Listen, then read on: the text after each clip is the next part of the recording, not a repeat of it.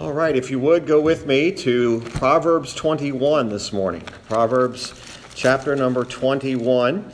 And we're going to be looking this morning at verses 1 through 5. The book of Proverbs, chapter 21, verses 1 through 5.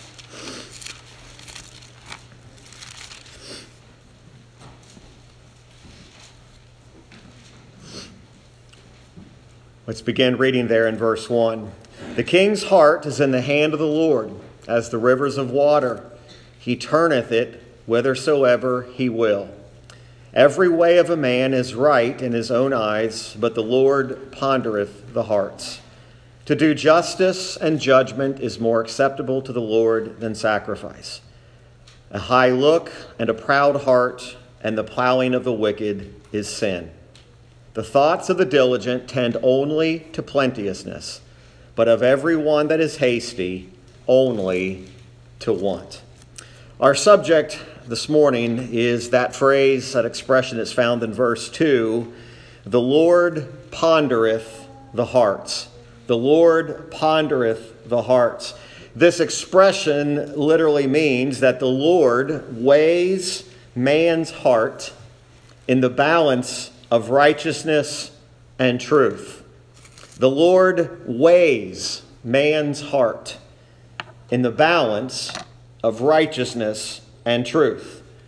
It means that the Lord considers the heart. He considers the heart from a perspective of a perfect knowledge of man's heart.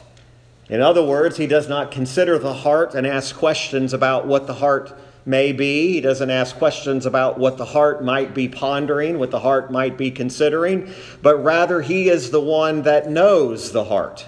He has a perfect knowledge of the heart.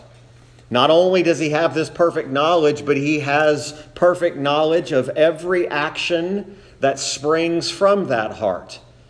He fully and perfectly understands the motive, the intent, the deception of what man's heart is at that moment thinking about or actually doing. And he's showing us in the context of verse number two the difference between what man thinks and yet what God does. It says that every way of a man is right in his own eyes. Man thinks he's right, but more specifically, man thinks his heart is right. He thinks every action that I am taking, everything that I'm doing, even when he arrives at a conclusion, he surmises that whatever conclusion he comes to, that his way is right. But then the writer says, But the Father or the Lord pondereth the heart. Man says I'm right. Man says this is what my motive is. This is what my heart is thinking about. And God says, but I'm going to weigh that in the balance of righteousness and truth. And that will be the real indication of what your heart is really about. Man believes he's right, even though he fails to often consider that he is still a fallen creature. He is still a sinner. So there is still the possibility and likely probability that even when a believer thinks he or she is right in their own eyes, it's still the Lord who is balancing in the balances of righteousness and truth what that heart really is about.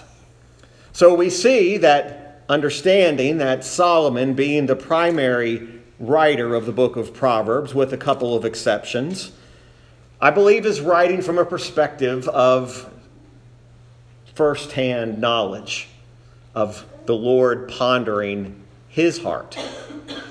In other words, Solomon had no doubt and no hesitation in believing that God knows the heart. He had no reservations by declaring that truth. He had no problem identifying maybe even his own heart as the subject of this first verse. The king's heart. My heart, King Solomon. My heart is in the hand of the Lord. And we'll talk more about this And he gives a description of how the king's heart is in the hand of the Lord. Notice the illustration here. He talks about the heart and the hand. He said the king's heart is in the hand of the Lord, and it's like the rivers of water, which we'll talk about that in a moment, which he turns. Again, the he there is a reference to God turns.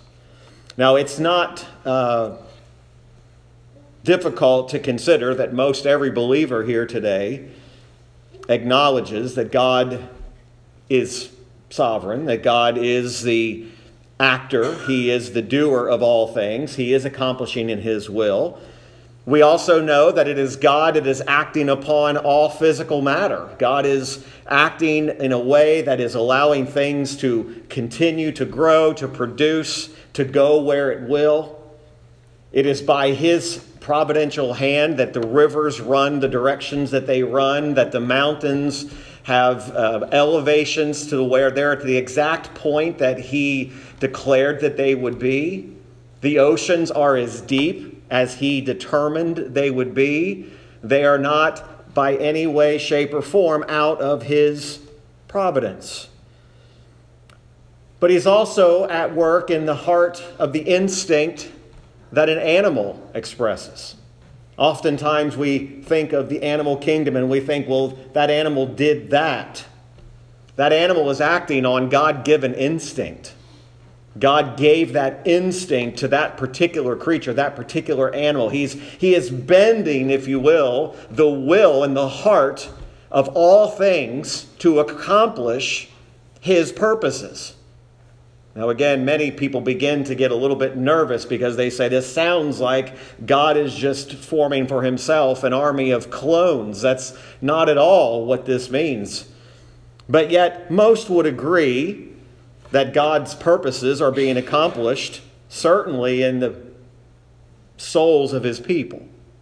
Uh, we all acknowledge, I believe, God's sovereignty. We acknowledge God's grace in saving us, that had God not turned our heart unto him, we would have never turned our heart by our own free will to him. But are we willing to actually go as far as what Solomon is saying here? Solomon is talking about this providential act that God does, this truth that he states before us, that man's entire dependence, even the very bent of his heart, is dependent upon the hand of the Lord. This is a way in which God and Solomon, being used as the human penman here, is showing us that God's hand has an uncontrollable, irresistible sway to turn even the most absolute, hardened, stone cold wills of man. He turns the king's heart to accomplish his own will. Now, Solomon doesn't just mean his own heart, although I do believe Solomon had an experiential knowledge of God's hand turning his heart. If you want to see that played out in biblical illustration, read the book of Ecclesiastes. You will see how many times God turned Solomon's heart. How many times he took the heart of Solomon and he turned it to accomplish his purposes. So, what is Solomon writing here? He's writing that the king's heart he directs as a responsible agent. Now, don't miss this part. He directs man's heart. Man is responsible for his actions, but God turning the man the heart of man does not interfere with the moral liberty of that man's will. That's a very deep well that we'll attempt to kind of cover today. Uh, a lot of times people look at the book of Proverbs and they say Proverbs is just a lot of uh, pithy statements, a lot of things that just make us uh, say, here's how we ought to live. And that is true. But the book of Proverbs is filled with ways that we ought to live the Christian life. But to denounce it and say that Proverbs does not contain the doctrine of God would be a grand mistake. This is a deep doctrine that Solomon's writing about, and it really sets the stage for the entire chapter of Proverbs 21. So we see here that Solomon now is giving testimony about the power of the King of Kings and the power that he has over the heart. Now we know that Revelation 19:6 declares that the Lord God omnipotent reigneth. And so God ultimately, the Lord God reigns. However, God has set up kings, he has set up governments, he has set up rulers. But he also reigns in the heart, and this is key to understanding this morning. He even reigns in the heart of a person or a king whose natural inclination is to mightily oppose the Lord God omnipotent. It would be a grand mistake for us to say that the Lord God only reigns in the heart of the redeemed. No, he actually is also reigning his hand is on the heart of even the hardest of hearts. And we'll look at at least three biblical illustrations of that this morning. We understand that God was reigning, although there was no acknowledgement of the Lord's hand at work in the heart of Pharaoh. Pharaoh is a textbook biblical study of God ruling in the heart of Pharaoh and turning that heart to accomplish his purposes. At the right moment, at the right time, he turned his heart. Well, we also have the accounts of two others Nebuchadnezzar and Cyrus. Now make note, Pharaoh was before Solomon's time, Nebuchadnezzar and Cyrus are after. Nebuchadnezzar, we read, acknowledged the Lord in Daniel 4:37. If you want to turn there, we, all, we see that Nebuchadnezzar made an acknowledgement of that. He said, Now I, Nebuchadnezzar, praise and extol and honor the King of heaven, all whose works are truth and his ways judgment, and those that walk in pride, he is able to abase. Now, this is some evidence, of course, that this king is making a confession of the reality of the King of heaven. Now, it is up for theological debate as to whether or not this is a announcement of a conversion, and we'll just leave that where it is for another study. But there's an acknowledgement in the heart of Nebuchadnezzar of a king of heaven who acknowledges that this king of heaven, all of his works are true, all of his ways are judgment, and those who walk in pride, which is going to be very important in just a moment, he is able to abase. So we see that this king, it is God who turned the heart of this man. Now, what about Cyrus?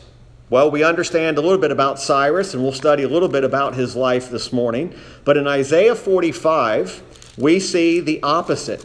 Cyrus does not acknowledge and is not even led to acknowledge. His heart is not bent to acknowledge there's a God, yet God says, I'm going to use Cyrus to accomplish my purposes. Let's read, begin reading in verse 1 of Isaiah 45. He says, Thus saith the Lord to his anointed, to Cyrus, whose right hand I have holden to subdue nations before him, and I will loose the loins of kings, to open before him the two levied gates, and the gates shall not be shut. I will go before thee and make the crooked places straight. I will break in pieces the gates of brass and cut in sunder the bars of iron. And I will give thee the treasures of darkness and hidden riches of secret places, that thou mayest know that I, the Lord, which call thee by thy name, am the God of Israel. For Jacob, my servant's sake, and Israel, mine elect, I have even called thee by thy name. These are reference to Cyrus. I have surnamed thee, though thou hast not known me. I am the Lord, and there is none else. There is no God beside me. I girded thee, though thou hast not known me that they may know from the rising of the sun and from the west that there is none beside me. I the, am the Lord, and there is none else. I form the light and create darkness. I make peace and create evil. I, the Lord, do all these things. A lot of people have wrestled for many, many years with verse 7 of Isaiah 45. And yet, that's what God declares. And yet, Cyrus is going to be used by God, and Cyrus, it says, doesn't even know me. So again, I ask the question Does God still reign in the heart of even an unbelieving king? According to Scripture, he certainly does. Every king in which God exerts his hand upon, every heart will succumb willingly or unwillingly to the movements of God. There is not a king, there is not a heart that is able in its own strength to resist the moving of God's influence upon it. Now, again, many people struggle with this. They say, well, this is a violation. And it's always interesting. That's the way we start off by saying, you're violating my will, as if your will is your creation. It's not about a violation of your will. The will that you have was given to you by God. The very fact that you desire to know the things of God today is because He has bent your will to know Him. And that's a beautiful praise to God. There's no violation of any man's will. God at no point ever violated the will of Pharaoh. He never violated the will of Cyrus. He never violated the will of Nebuchadnezzar. And he never violated the will of Solomon. Yet the Bible does declare that it is the hand of the Lord that moves the king's heart. Now, back in our text in Proverbs, he uses a very interesting word picture. And this word picture is not by coincidence, but he says that the king's heart is in the hand of the Lord, as the rivers of water, he turneth it whithersoever he will. Now, this is not just some expression to make us think, well, okay, he's trying to give us a good sermon illustration. No, this is actually an allusion that is being made towards the gardeners of those days. That, unlike you and I, did not have the access that we have to water. They did not have the access to just simply go out and turn on the sprinkler and water the fields. But rather, what they would have to do is find a body of water, and then they would dig a channel to get water to that field. So, if they were near a stream or some body of water, they would begin digging, just like we would do as children. Did you ever go out and have a have a, a, creek bed or a stream and see how far you could divert that water and bring it to a place? And we would do it and, and make it go a number of feet and then just dig and make our own lake. How did the water get there? Well, we diverted the stream. We turned the stream so that it would go the direction we wanted it to go. That's what Solomon is talking about. He's making an allusion to what the farmers would do and the husbandmen to get water from rivers into their fields. In other words, what they're doing is they are turning the course of the river, they're changing its direction. You'll study about the life of Cyrus, you'll understand that when he took Babylon, that's exactly what he did. He changed the direction of the entire Euphrates River. Solomon is using this as an example to show that's how easily, don't miss this, that's how easily God turns the heart of the king. As easily as we could go out and just divert a stream of water and change it to a different direction, that's how easily God changes the heart of the king, no matter how stubborn and no matter how hardened that king's heart is.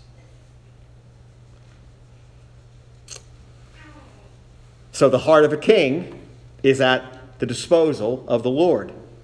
It's turned as easily as a canal can be made or the course of a river. Where does he turn it to? He turns it whithersoever he wills. Now, in order to change the heart of a stubborn man, a sinner, he has to change the entire direction, but he has to change it contrary to its natural nature. The nature of man is rebellion against God and a hard heart towards the things of God. So, in order for that man's will to be changed, God has to change the direction of that heart. That's exactly what the context here is. So, he, where does he turn it? He turns it whithersoever he will. He turns it contrary to what their plan is, contrary to their schemes, and he turns it to another purpose he turns it towards his own purpose. He changes the direction of our hearts. He changes the direction of what is we think is good for us in order to what really is good for us. But they are intended to bring about change that demonstrates his goodness and his glory.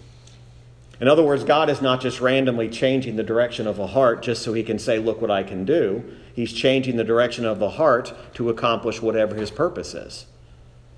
So when he changed the heart of Pharaoh, when he changed the heart of Nebuchadnezzar, when he changed the heart of Cyrus, he did it to accomplish his purposes. Some acknowledged him, others had no idea. Cyrus is quoted throughout the New Testament and he's quoted throughout this, the Old Testament, and it says he never even knew God. But yet God changed his heart. So we understand that the first changing of a man's heart is in conversion. And by the way, God created man, so God has the right to change the hearts of whomever he will. He has the right to choose whom he'll leave in their current condition. But he also has the right to change the heart. What does he do when he changes the heart of a sinner? He changes their understanding, he changes their will, he changes their affections. How does Solomon describe it? That the king's heart is in the hand of the Lord, and he turns it as easily as a river or a stream of water, direction is changed. He said it's that easy. Have you ever tried to change the will of an animal? Some, some in the room know exactly what that is. They're stubborn. And we look at them and we say, that animal is stubborn. Do you know that human beings are much more stubborn than even an animal? You're more stubborn than you think you are. It's amazing. We call other people stubborn and we're just as bad. We say, I've never met a more stubborn person than that individual over there. Oh, yes, you have. Look in the mirror because you are just as stubborn. And you say, No, I'm right in my own eyes. That's the idea here. Your heart will convince you that even in your own sincerity, that you're not like someone else. But he can make our understanding or our darkness light.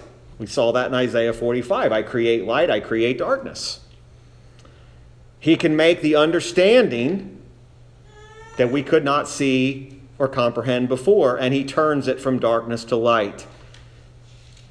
Praise God, he does take the stubbornness of our sinful will and he turns it from our own flesh, our own desires, and he makes it willing towards him. That's why we pray, God, make that individual willing to believe. What are we praying for? God, change the direction of their heart.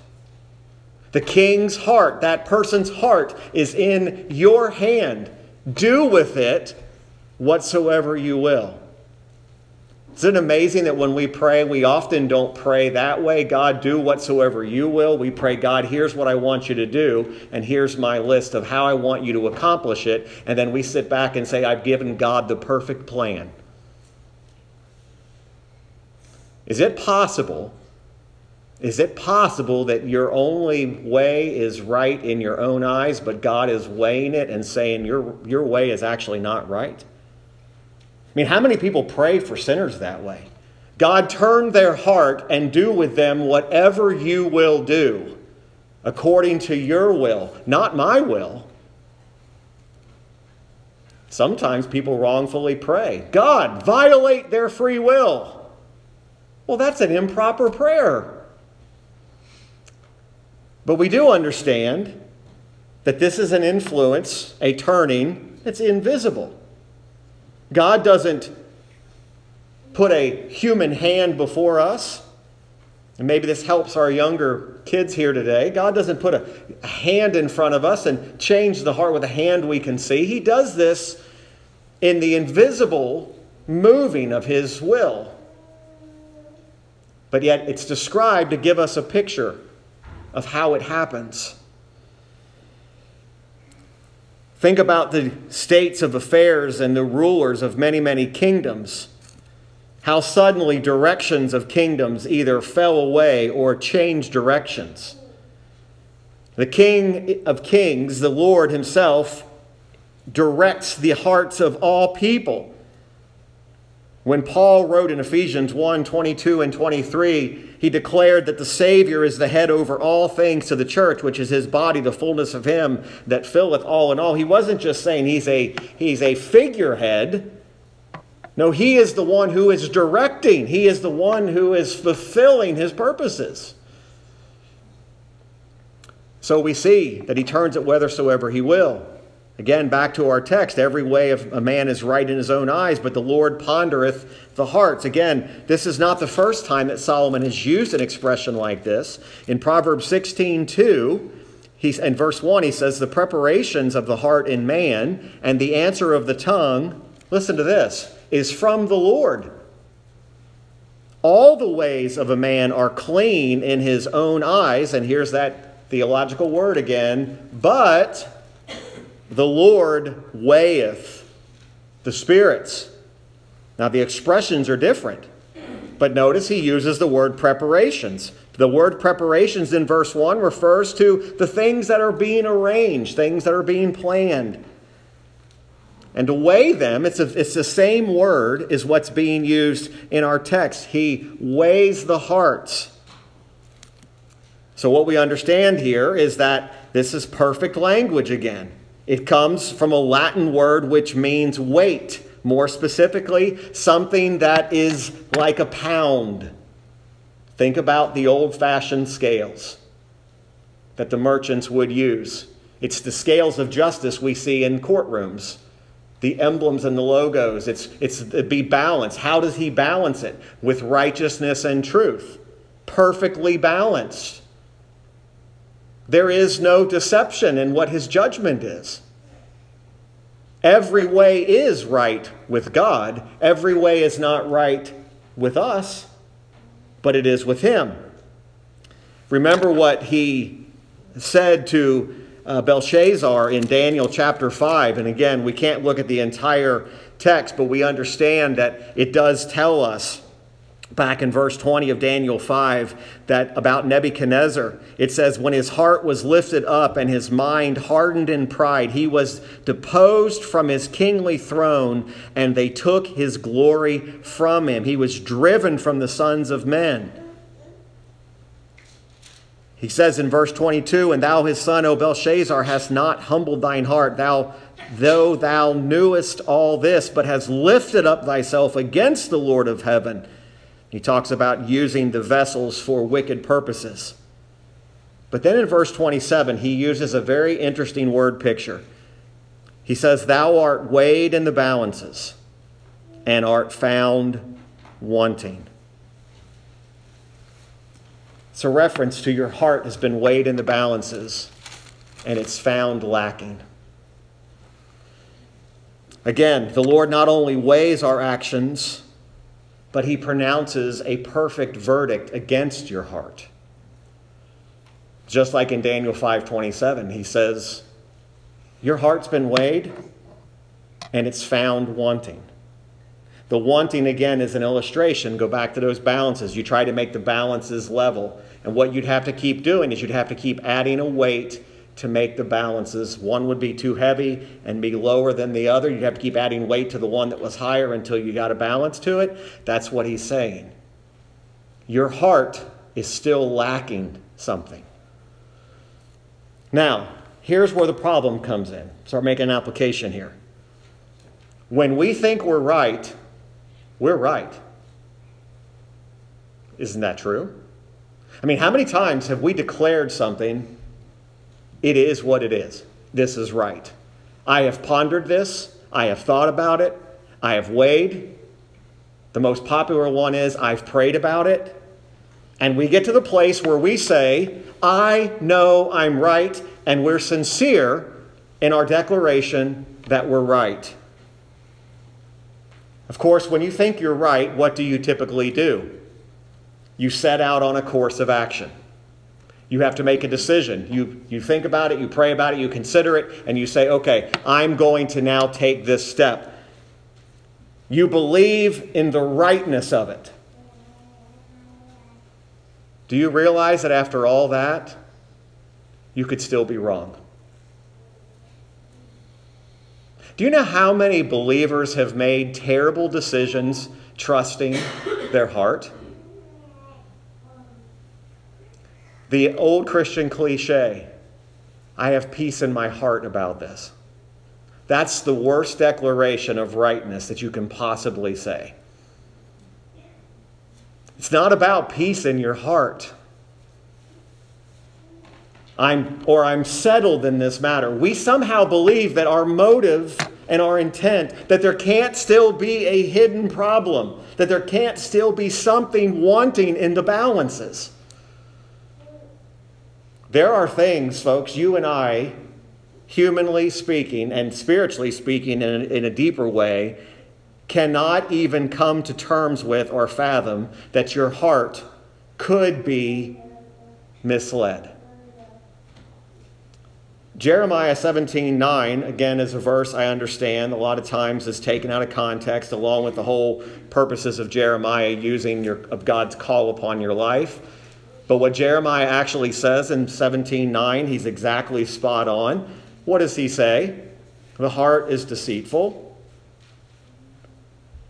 above all things, deceitful above all things, and desperately wicked. And Jeremiah asks a rhetorical question Who can know it? Now, what he means is, he doesn't mean that there's nobody that can know it. What he means is, is you can't know it, but the one who ponders the heart does, and that's the Lord. See, he knows the things that we cannot even ponder. We have things in us that we don't even know how to weigh. We think we have exhausted every possible scenario, and yet we find ourselves like he did with Belshazzar and said, You've been weighed in the balances and you're still wanting. See, it's our pride that keeps us from admitting that maybe our heart is deceptive in this matter. There have been Christian, entire Christian families who have gone completely off, off on their own and have left the church. They've left the things of God because their heart deceived them. I've, I've counseled them myself. I've listened to them use those terms. I have peace in my heart about this. And then I say, but where is the scriptural basis for that choice? And they say, I don't know. I've just prayed about it and I know this is what God wants. But where is the spiritual directive that this is of God? I don't know, but I have peace. Do you think your heart can give you a false sense of peace? That's our problem. We're not willing to admit it. Every man thinks he's right in his own eyes. So maybe, by way of application, if God knows our heart, and even with our best intentions, we may not really even know the hidden motive of our own heart.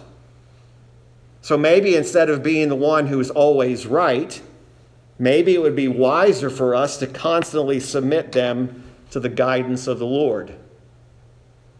There are some people you will run into who their entire life purpose is to be right.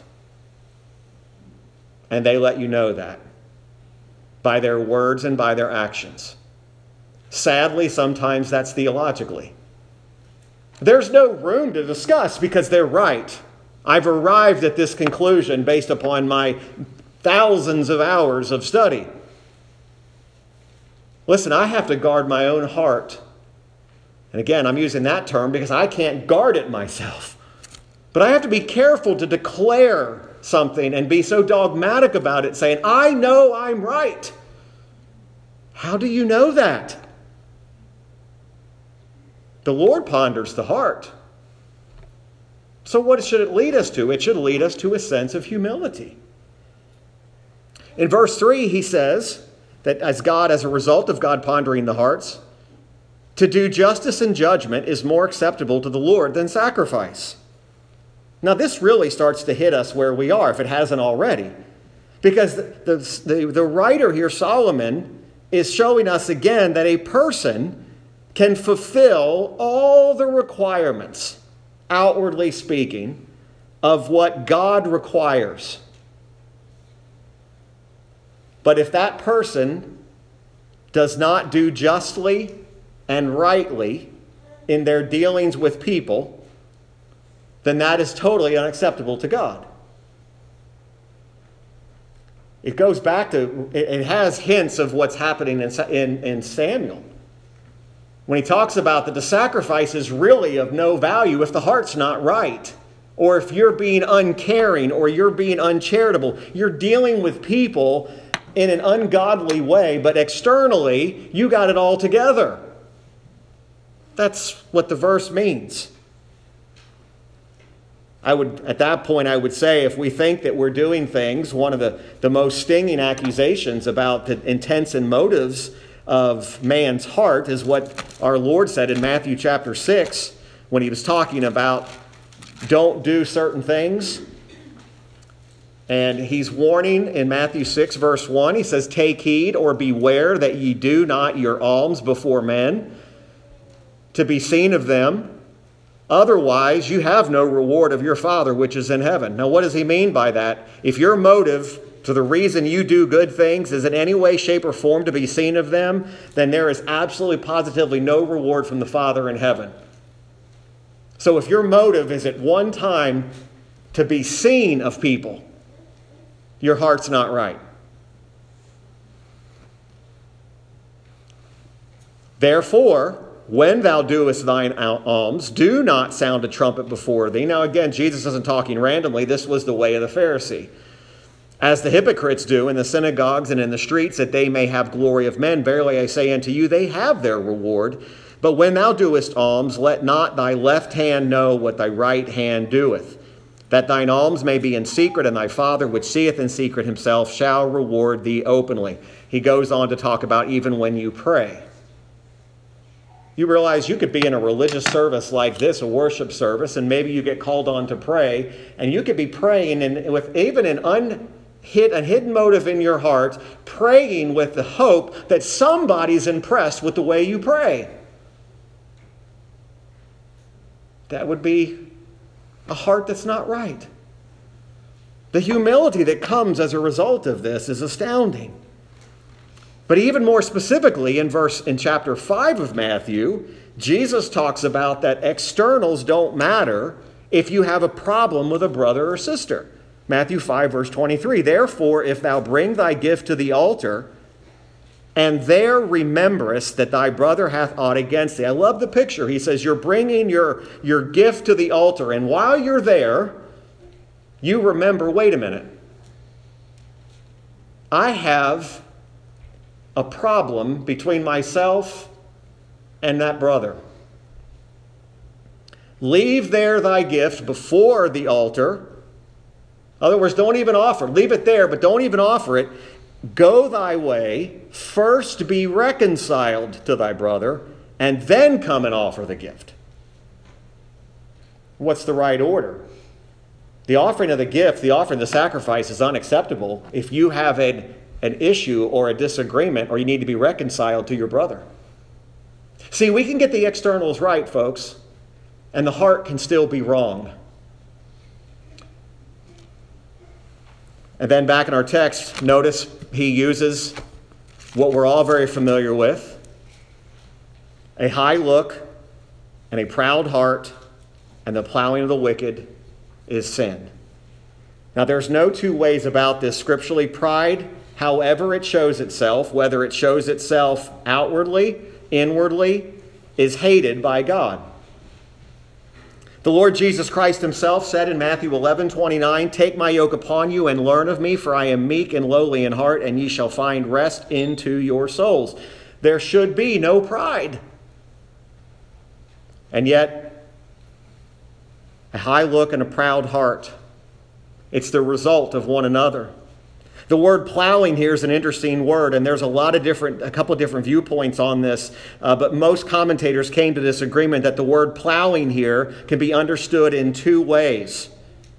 It could be part of the activities of life put to represent the whole, as if it was said that every activity of the sinner is sin because he is unrepentant before God. In other words, this is just the, the act of a sinner. Or just as we use the picture that someone plowed right on regardless, describing a level of insensitivity or just running over people's feelings. Ultimately, there's an agreement that it refers to the hurt which a proud person causes to other people. It's that idea of running roughshod over somebody without any regard for their feelings. And then finally, let's look quickly at verse 5. The thoughts of the diligent tend only to plenteousness, but of every one that is hasty only to want. Here you have the word diligent and hasty being contrasted. Hastiness would include what we call, and we would say, what? Acting in haste. What does that mean? We act hastily, which means we don't consider it rightly, we don't study it through, we don't weigh it out. But it also could simply just mean acting carelessly. Either way, what is the writer saying? It does not achieve what it should achieve. But he gives us this picture. The diligent, those who are careful, those who do consider, don't act hastily, they give time to consider and to think about this situation.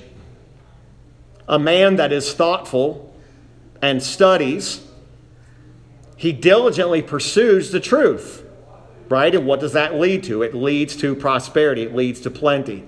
That man is usually thinking through things, he's pondering things, he's praying things. He's not quick to come to a solution. Folks, I'm telling you, a lot of what happens in our life is that we just don't want to wait and consider and pray. We just want the problem to go away. And we make a lot of hasty decisions and we call them spiritual. That if we just would have weighed them and get them to the guidance of God, we would have gotten our answers. So, everyone here that has this desire, who is quick acting, doesn't think before they act, or acts quickly in an affair or matter, they're not giving themselves enough time to allow the Lord to show them the truth. So remember, the Lord pondereth the hearts. He knows the condition, He knows the intents, and He knows the motives of our heart, even when we don't. So I think it's important that we keep that in mind that the Lord ponders our hearts. He knows them, He changes them. He can take the most stubborn of hearts, change it into His will. He can use people like Cyrus, who don't even know their heart is being turned for the good of his own people. And yet that's what's happening here. So I hope that'll be a help to us. Let's finish by singing the hymn on page number 32. Let's stand together. I think it's